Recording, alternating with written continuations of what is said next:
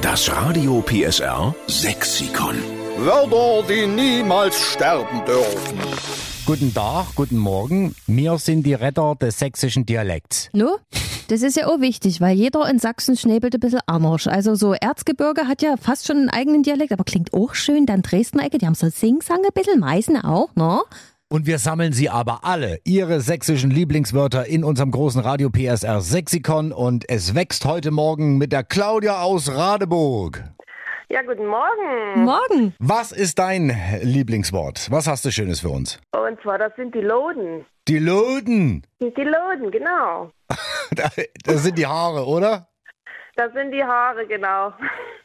Hast du das früher öfter gehört, deine Löten? Ja, nimm mal die Loden aus der Gusche, wenn du isst. Das kenne ich aber auch. ja, Ich hatte ja immer längere Haare und meine Oma hat immer, schneide endlich mal die Loden ab. genau. Überall liegen die Loden rum hier.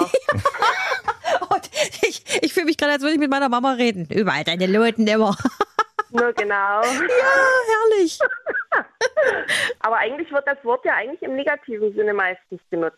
Ja, das stimmt. Ich habe noch nie immer, oh, du hast aber schöne Loden. Nur genau. Das ist auch immer, wenn man dann hört, kenn mal wieder deine Löten. Nur.